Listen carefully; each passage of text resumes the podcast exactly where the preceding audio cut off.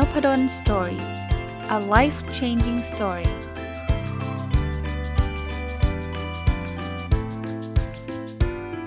ดีครับยินดีต้อนรับเข้าสู่ Nopadon Story Podcast นะครับวันนี้เอาหนังสือเล่มที่ชื่อว่า Super Level กลยุทธ์สร้างความต่างขั้นเทพนะครับมารีวิวให้ฟังนะครับก็ก่อนอื่นขอบคุณสำนักพิมพ์อมรินทร์ How To นะส่งเล่มนี้มาให้สักพักละนะครับก็เป็นคนเขียนเนี่ยเป็น ซี อี โอ ของ Samsung นะนะครับก็เขาก็เล่าตอนแรกเนี่ยที่ผมได้รับหนังสือเล่มนี้มายังไม่ได้อ่านเพราะว่าคิดว่าเดาเอานะยังไม่ได้เปิดดูเนี่ยคิดว่าเป็นเรื่องราวของ Samsung นะครับก็ก็สนใจแหละแต่ไว้อ่านทีหลังแต่พอเปิดอ่านเนี่ยผมพบว่ามันไม่ได้เป็นเรื่อง Samsung ซะทีเดียวนะครับจริงๆมันเป็นหลักการบริหารองค์กรเลยล่ะที่อดีต ซี อี โอ Samsung คนนี้เขาก็ได้ได้ได้ผ่านมานะแล้วเขาก็เอาไปทำให้ Samsung ประสบความสำเร็จได้นะครับคนเขียนชื่อคุณ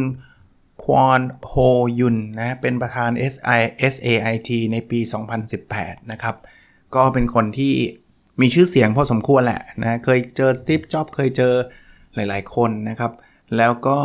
คนแปลคือคุณอัศยาอภิชอภิชนางกูลนะครับก็แปลได้ดีนะครับอ่ะผมเช่นเคยนะผมคงตัดมาเป็นบางประโยคบางคำที่ผมคิดว่าเป็นไฮไลท์เป็นสิ่งที่น่าสนใจนะครับเพราะว่าถ้าเกิดจะพูดถึงรายละเอียดทั้งเล่มเนี่ยโหคงเป็นสัปดาห์เลยมั้งนะครับแนะนำให้ท่านไปหาอ่านเองจะจะดีกว่านะครับหนังสือจะแบ่งเป็นบทๆนะจะเป็นบทใหญ่ๆนะครับบทแรกจะเป็นเรื่องของผู้นำนะครับถ้าภาษาอังกฤษเขาก็เรียกว่า leadership นะบทสองจะเป็นเรื่องขององค์กรนะครับบทที่สามเป็นเรื่องของกลยุทธ์และบทที่สี่เป็นเรื่องของบุคลากรนะครับอ่ะเราไล่เรียงกันไปนะในเรื่องของบทแรกคือผู้นำนะครับเริ่มต้นนะที่หนังสือเขียนไว้นะเขาบอกว่าคนทั่วไปแบ่งประเภทของผู้นำออกเป็นผู้นำที่น่าเกรงขามผู้นำที่มีความสามารถในการทำให้สำเร็จสูงผู้นำที่เก่งเรื่องการสร้างความมั่นคงให้องค์กรและผู้นำที่ที่จำเป็นตอนเริ่มตั้งองค์กรใหม่นะครับเขาบอกว่าเป็นวิธีแบ่งโดยที่มุ่งความสนใจไปที่ลักษณะเฉพาะและข้อดีของผู้นำแต่ละประเภทนะครับซึ่งเขาบอกว่ามันก็คงเป็นไอเดียอันนึงนะเพื่อจะได้เอามาแบ่งจะได้รู้ว่าผู้นำมันมีกี่แบบนะครับคราวนี้ประเด็นคือเขาบอกตอนเริ่มต้นตั้งองค์กรเนี่ยถ้าเราใช้ผู้นำประเภทที่จำเป็นสำหรับการตั้งองค์กรใหม่เนี่ยเมื่อถึงเวลาองค์กรต้องการความมั่นคงขึ้นมาเนี่ยปัญหามันอาจจะเกิดเพราะว่าเราไม่สามารถเปลี่ยนผู้นำเป็นผู้นำประเภทอื่นได้ทันทีเออนี่ผมชอบนะนะครับเพราะฉะนั้นเนี่ยเขาบอกว่าอ่ะสมมุตินะว่าคนนี้เก่งในเรื่องของการตั้งองค์กรใหม่แล้วเขาสร้างสร้างบริษัทเราเราดึงผู้นำคนนี้มานะครับในการสร้างองค์กรใหม่เสร็จปุ๊บเนี่ยพอองค์กรมัน stable แล้วอะเราไม่สามารถเปลี่ยนบอกเฮ้ยคุณเปลี่ยนโหมดเพราะว่าลักษณะของผู้นำมันมันค่อนข้างจะเปลี่ยนยากนะมันติดอยู่กับตัวนะครับอันนี้ทางเลือกคืออะไรนะอันหนังสือไม่ได้เขียนหรอกแต่ว่าผมก็ต่อยอดให้บางแห่งบางที่เขาเปลี่ยนผู้นำเลยนะครับหรือบางทีเนี่ยถ้าไม่เปลี่ยนเนี่ยคุณก็ต้องต้องเทรนขนาดใหญ่เลยแต่นี่คือคือความที่มันเป็นข้อจำกัดนะครับเราเคยคุยกันอีกเรื่องนึงนะที่บอกว่าผู้นำที่เป็น war time เป็นช่วงเวลาวิกฤตกับผู้นำในในในใน peace time คือช่วงเวลาแห่งความสงบมันก็จะมีทักษะไม่เหมือนกันนะครับ war time ต้องทำแบบนั้นแบบนี้ peace time ต้องทำแบบนั้นแบบนี้แต่ว่าประเด็นคือคนเรามันจะเปลี่ยนได้ง่ายขนาดนั้นหรือเปล่านะครับหนังสือเล่มนี้ก็ตั้งข้อสังเกตนะอ่ะมาดูอันถัดไปนะเขาบอกว่าลองคิดถึงหน้าที่และบทบาทของสมองเราจะรู้ได้ว่าสมองไม่ได้ออกคำสั่งให้อวัยวะและส่วนต่างๆของร่างกายเคลื่อนไหวทุกครั้งนะครับผู้นำขององค์กรต้องทำงานเหมือนสมองคือไม่ต้องควบคุมพนักงานทุกเรื่องเช่นเดียวกับสมองไม่ควบคุมการทำงานของร่างกายและอวัยวะต่างๆโดยตรงสมองไม่จัดการกับร่างกายโดยควบคุมทุกรายละเอียดผมชอบคำเปรียบเปรยนี้เพราะว่าเขาบอกสมองเนี่ยมันไปลดไขมันในตับไม่ได้ไขมันก่อตับนะหลายคนอาจจะเคยมีอาการแบบนี้ด้วยเวลาเรากินอะไรเยอะๆแล้วเราอ้วนเนาะมีไขมันสูงเนี่ยไขมันก็ไปเกาะตับสมองสั่งไม่ได้ว่าเอาไขมันออกสั่งไม่ได้แต่สมองเนี่ยมันจะ influence มันจะสร้างอิทธิพลเช่นเราต้องออกกำลังกายแล้วนะเราต้องลดของมันแล้วนะเราต้องกินผักเยอะๆแล้วนะพักผ่อนเพียงพอแล้วนะอะไรเงี้ย สมองจะออกมาเป็นแบบนั้นก็บอกผู้นำเนี่ยทำหน้าที่แบบนั้นเพราะถ้าเกิดผู้นำลงมาทำเองทุกอย่างเนี่ยเป็นไมโครแมเนจเมนต์เนี่ยไม่ใช่ไม่ใช่เรื่องที่ถูกต้องเลยนะครับอันนี้ก็เป็นข้อคิดที่ให้กับผู้นำได้ดีเลยนะครับเพราะว่าผมเชื่อว่ามีผู้นำหลายคนเลยเนี่ยก็อึดอัดใจนะเวลาเห็นลูกน้องที่ทำงานตรงๆว่าไม่ได้ดังใจถ้าฉันทำฉันจะทำอีกแบบหนึ่งแล้วสุดท้ายก็ไปทำงานแทนลูกน้องหมดนะลูกน้องอาจจะบางคนอาจจะชอบนะไม่ต้องทำงานแต่ว่าบางคนก็อาจจะรู้สึกเครียดนะแปลว่าเขาไม่ต้องการเราหรือเปล่าเพราะว่าผู้นำมาทำเองหมดเลยนะอ่ะมาดูอันถัดไปครับหนังสือเขียนไว้ว่าบอกว่าลักษณะเฉพาะของผู้นำที่แย่ที่สุดคือความสนุกสนานกับเรื่องดีๆทุกเรื่องในขณะดำรงตำแหน่งอย่างเต็มที่ได้เงินเดือนสูงเพลิดเพลินกับสถานะพิเศษทางสังคมที่มีคนนับหน้าถือตาทว่าหากบริษัทหรือองค์กรต้องเผชิญกับปัญหาหลังจากที่เขาออกจากตำแหน่งความล้มเหลวอย่างรุนแรงที่สุดจะเกิดขึ้นตามมาไม่ว่าไม่เกี่ยวว่าในระหว่างดำรงตำแหน่งเขาจะเคยทำอะไรเพื่อให้องค์กรอยู่รอดและเติบโตบ้างแต่ถ้ามันขัดขวางกับการเกิดคุณค่าใหม่ในอนาคตก็เท่ากับว่าเขาเป็นผู้นำที่แย่ที่สุดประเด็นคืองี้ครับบางคนเนี่ยตอนมาเป็น ซี อี โอ เนี่ยโอ้แฮปปี้เลยก็เขาเรียกว่า enjoy ในทุกเรื่องเลยได้เงินเดือนก็เยอะแล้วก็ได้สถานะพิเศษทางสังคมไปตัดริบบิ้นเปิดงงเปิดงานนู่นนี่นั่นคนนับหน้าถือตาเนาะแต่ปรากฏว่าเขาไม่ได้วางแผนสำหรับองค์กรในอนาคตเลยเขาไม่ได้สร้างคุณค่าใหม่ไม่ได้สร้างอะไรไว้เลยนะสุดท้ายเนี่ยเขากะจะเกษียณไปหรือเขาก็ย้ายองค์กรไปนู่นนี่นั่นเนี่ยแต่องค์กรก็ล้มเหลวในที่สุดเพราะว่าไม่ได้ถูกปูพื้นไม่ได้ถูกเตรียมการมาสำหรับการอ่ารองรับการเปลี่ยนแปลงต่างๆนะครับเขาบอกเนี่ยคือผู้นำที่แย่ที่สุดนะครับก็ก็ผมว่าอาจจะโดนหลายคนเลยนะครับที่ที่อ่าเห็นเห็นภาพอะว่าประมาณนี้นะครับไม่ได้ไม่ได้ทำอะไรเพื่ออนาคตนะอ่ะถัดไปครับเขาบอกว่านักบริหารผู้เชี่ยวชาญจำนวนมากก็เล่นหมอนซ่อนผ้า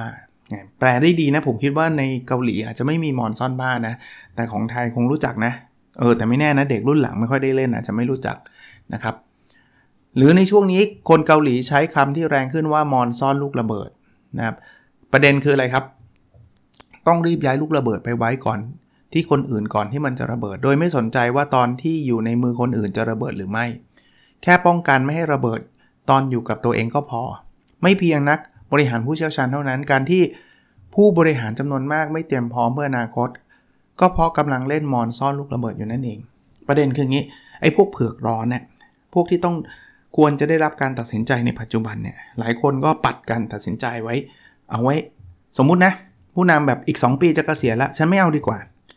เพราะว่าถ้าตัดสินใจตอนนี้เดี๋ยวซวยเดี๋ยวงานเข้าเดี๋ยวทัวลงเพราะนั้นฉันก็ลอยๆไปก่อนแล้วพอถึงเวลาเนี่ยสองปีหน้าเดี๋ยวมันมีคนมาแทนก็ค่อยๆว่ากันอีกทีซึ่งบางทีเนี่ยการชะลอการตัดสินใจไปอีกสองปีเนี่ยอาจจะเกิดความเสียหายร้ายแรงกับองค์กรก็ได้แต่ไม่รู้แหละถ้าฉันตัดสินใจตอนนี้กลายเป็นว่าฉันต้องรับผิดชอบอะไรเงี้ยนะครับก็เขาก็ใช้คำว่ามอนซ่อนลูกระเบิดอ่ะคือปัดลูกระเบิดไปอยู่ในมือคนอื่นนะครับใครมารับเป็นผู้นำตอนนั้นก็ก็ช่วยไม่ได้ก็ซวยไปนะครับอ่าอันนี้ก็ก็ไม่ควรให้เกิดนะอันนี้ก็เป็นข้อคิดจากคนเขียนหนังสือเล่มนี้นะครับถัดไปครับเขาเล่าให้ฟังเรื่องของอ่าการทำงานนะอันนี้ผมค่อนข้างชอบเลยอินนะฮะตอนที่ได้เป็นผู้บริหารใหม่ๆมีรุ่นพี่คนนึงบังคับให้ผมทำงานจนดึกดื่นโดยพูดว่าผู้บริหารต้องเลือกระหว่างบริษัทกับครอบครัวตัวรุ่นพี่เองก็อยู่ในสถานะที่เกือบเรียกว่าละทิ้งครอบครัวไปแล้ววันหยุดสุดสัปดาห์ก็ไปทำงานวันพักร้อนยิ่งไม่ต้องพูดถึงคำพูดที่ผมมักจะพูดกับรุ่นน้องที่คุ้นเคยกับธรรมเนียมนี้ก็คือตอนที่ได้เลื่อนตำแหน่งเป็นผู้บริหารสิ่งที่บริษัทต้องการคือความสามารถในการทำงานที่เพิ่มขึ้นไม่ใช่เวลาทำงานที่เพิ่มขึ้นโอ้ผมเห็นด้วย ร้อยเปอร์เซ็นต์ เลยกับคนเขียนนะครับที่เป็น ซี อี โอ ของ Samsung นะครับคุณควอนโฮยุนเนี่ยคือบางคนในในญี่ปุ่นโทษโทษทีครับในเกาหลีก็เป็นนะครับเพราะเพราะคนเขียนคือคนเกาหลีนะในญี่ปุ่นผมก็เคยได้ยินแม้กระทั่งในไทยเองนะครับคือพอเป็นผู้บริหารแล้วฉันต้องกลับตีหนึ่งฉันจะต้องทำงานเจ็ดวันเนี่ยมายด์เซตแบบนี้เยอะเลยนะต้องเลือกระหว่างบริษัทกับครอบครัวถ้าเกิดคุณอยากจะเป็นผู้บริหารคุณต้องทิ้งครอบครัวอะไรเงี้ยคนนี้คนเขียนเขาไม่เห็นด้วยเขาบอกว่าจริงๆแล้วคุณเป็นผู้บริหารเนี่ยสิ่งที่องค์กรต้องการคือความสามารถที่เพิ่มขึ้นไม่ใช่เวลาที่เพิ่มขึ้นแล้วส่วนตัวผมนะครับคือจะอยู่ดึกผมไม่ได้ว่าแต่ถ้ามันเป็นนอร์มคือฉันต้องดึกทุกวันเนี่ยไม่ใช่แล้วล่ะ ทำงานให้มันสำเร็จลุลุล่วงสี่โมงก็กลับบ้านได้นะครับเขาต้องการความสามารถไงแล้วคนที่ทำงานตีหนึ่งตีสองผมค่อนข้างเชื่ออีกเหมือนกันนะครับว่าหลายๆครั้งผมไม่ได้บอกทุกคนนะอาจจะเป็นคนที่มีความสามารถต่ำไงคือคุณไม่สามารถทำงานให้เสร็จภายในห้าโมงได้คุณต้องตีสองตีสองตีสองทุกวันเนี่ยแล้วมนุษย์เราทั่วไปนะเราจะล้าครับคุณไม่ได้พักผ่อนนะแล้วคุณก็ตัดสินใจแบบมั่วซั่วตอนตีหนึ่งตีสองอ่ะระวังนะครับคืออย่าให้วัฒนธรรมการทำงานดึกเนี่ยกลายมาเป็นตัวกำหนดว่าเป็นผู้นำที่ดีหรือไม่ดีผมเห็นเอาตั้งแต่ผมทำงานใหม่ๆเลยอะ mindset ของคนหลายคนเป็นแบบนี้จริงๆนะยิ่งดึกยิ่งเท่เงี้ยผมว่าไม่จริงจนกระทั่งจนถึงปัจจุบันผมก็ยืนยันว่าไม่จริงยิ่งดึกอาจจะเป็นคนเก่งก็ได้แต่มันไม่ใช่ไม่ใช่เครื่องการันตีว่าถ้าไม่ดึกแปลว่าไม่ทุ่มเทถ้าไม่ดึกแปลว่าเป็นคนไม่เก่งเราลองนึกภาพคนสอบถ้าคนที่สอบเสร็จส่งเสร็จภายในสามชั่วโมงที่เขากำหนดให้กับอีกคนนึงเนี่ยสามชั่วโมงไม่เสร็จต้องต่อเป็นยี่สิบชั่วโมงเงี้ยใครมันเก่งกว่ากันเอาเอาตรงๆนะครับเราวัดที่คะแนนสอบไม่ใช่เหรอเราไม่ได้วัดว่าใครส่งช้ากว่ากันคนนั้นเก่งถูกไหมโอเคนะครับอ่ะไปต่อนะเขาบอกว่าเราอาจเห็นคนคาดการณ์เกี่ยวกับสังคมเกาหลีใต้และเศรษฐกิจในอีกสิบปีข้างหน้าเศรษฐกิจโลกในอีกสิบปีข้างหน้าซึ่งผมคิดว่าเขากล้าหาญมากๆถ้าลองอ้างอิงจากธุรกิจวัสดุสารกึ่งตัวนำก็คือเซมิคอนดักเตอร์นะที่ผมเคยรับผิดชอบการคาดการณ์อนาคตในอีกสามปีข้างหน้าทำได้ประมาณสัก เจ็ดสิบถึงแปดสิบเปอร์เซ็นต์ ซึ่งมันจะต้องมีตัวแปรอยู่นอกเหนือความคาดหมายเพียบเลยนะครับ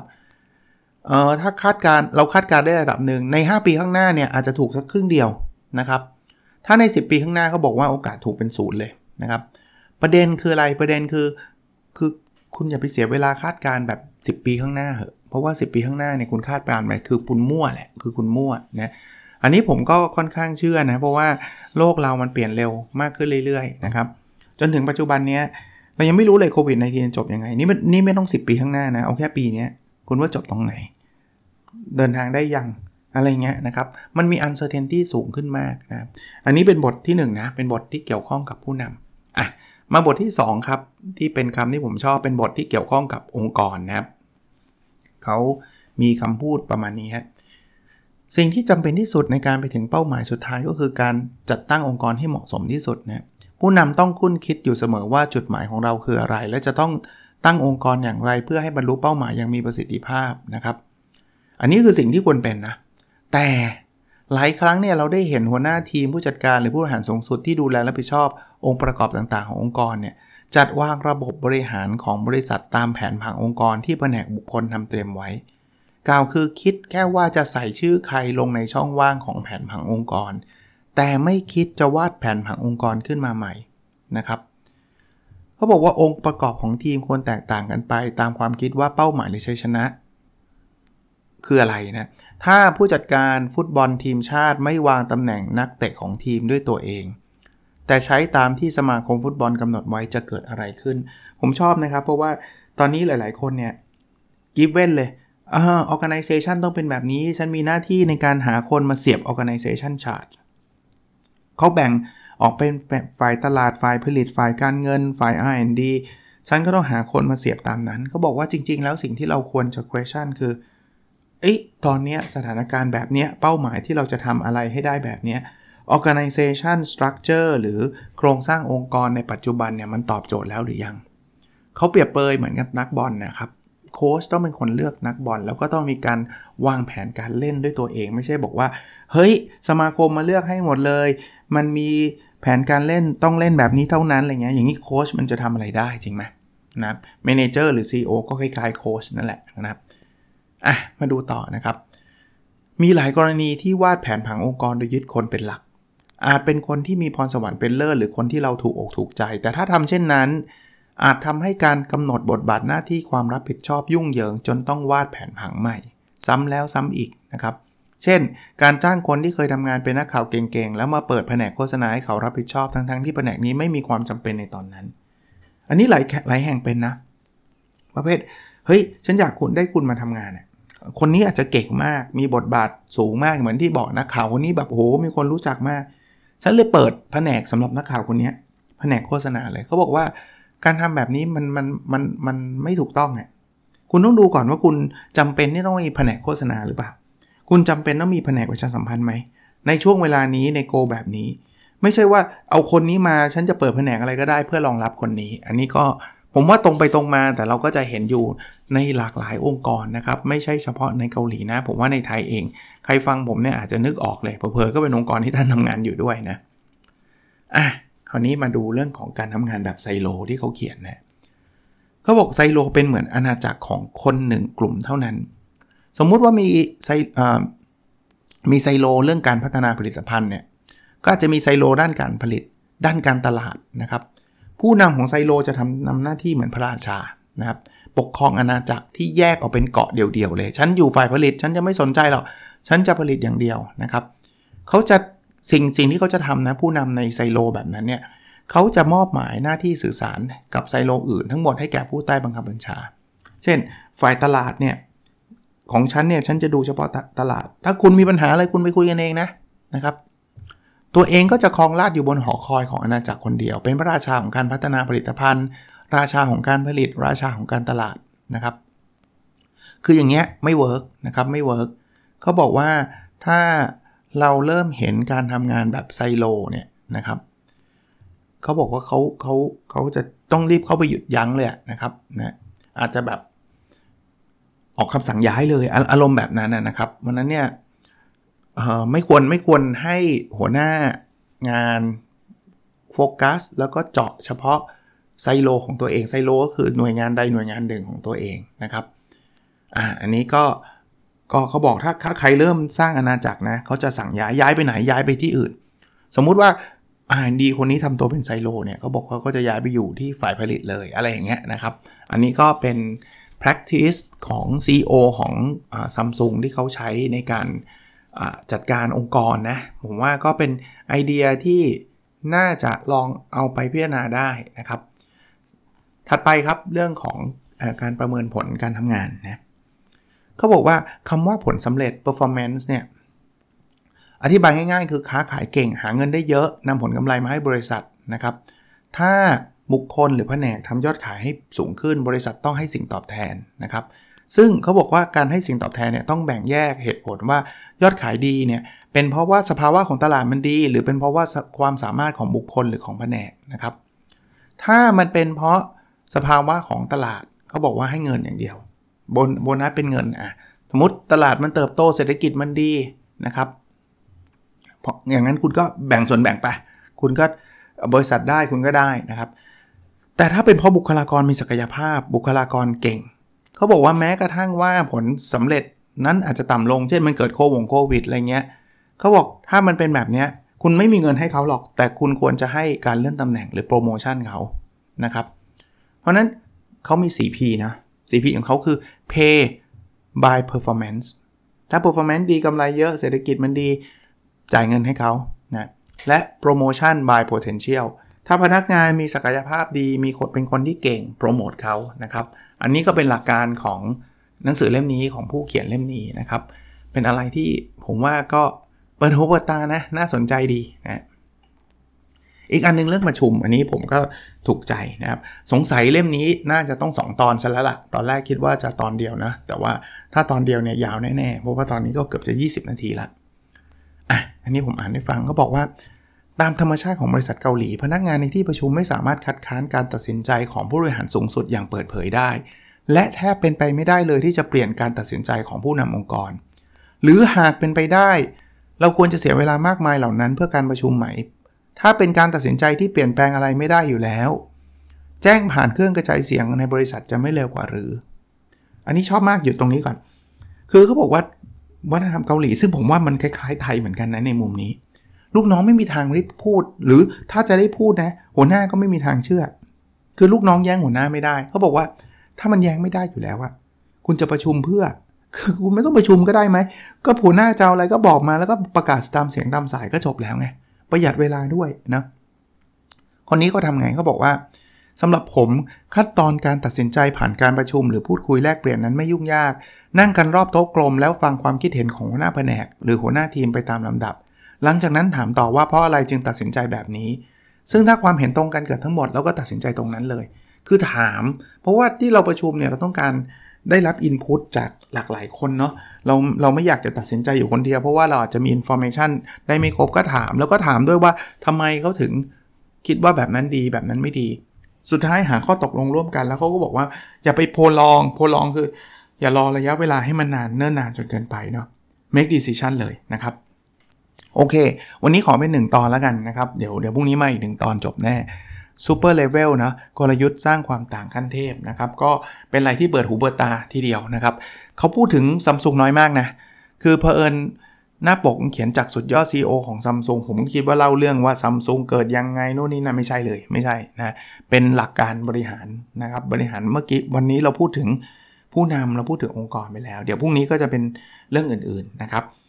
โอเคนะครับหวังว่าจะเป็นประโยชน์นะครับแล้วเราพบกันในสดถัดไปครับสวัสดีครับ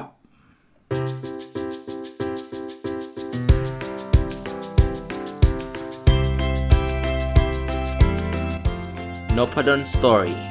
a life-changing story.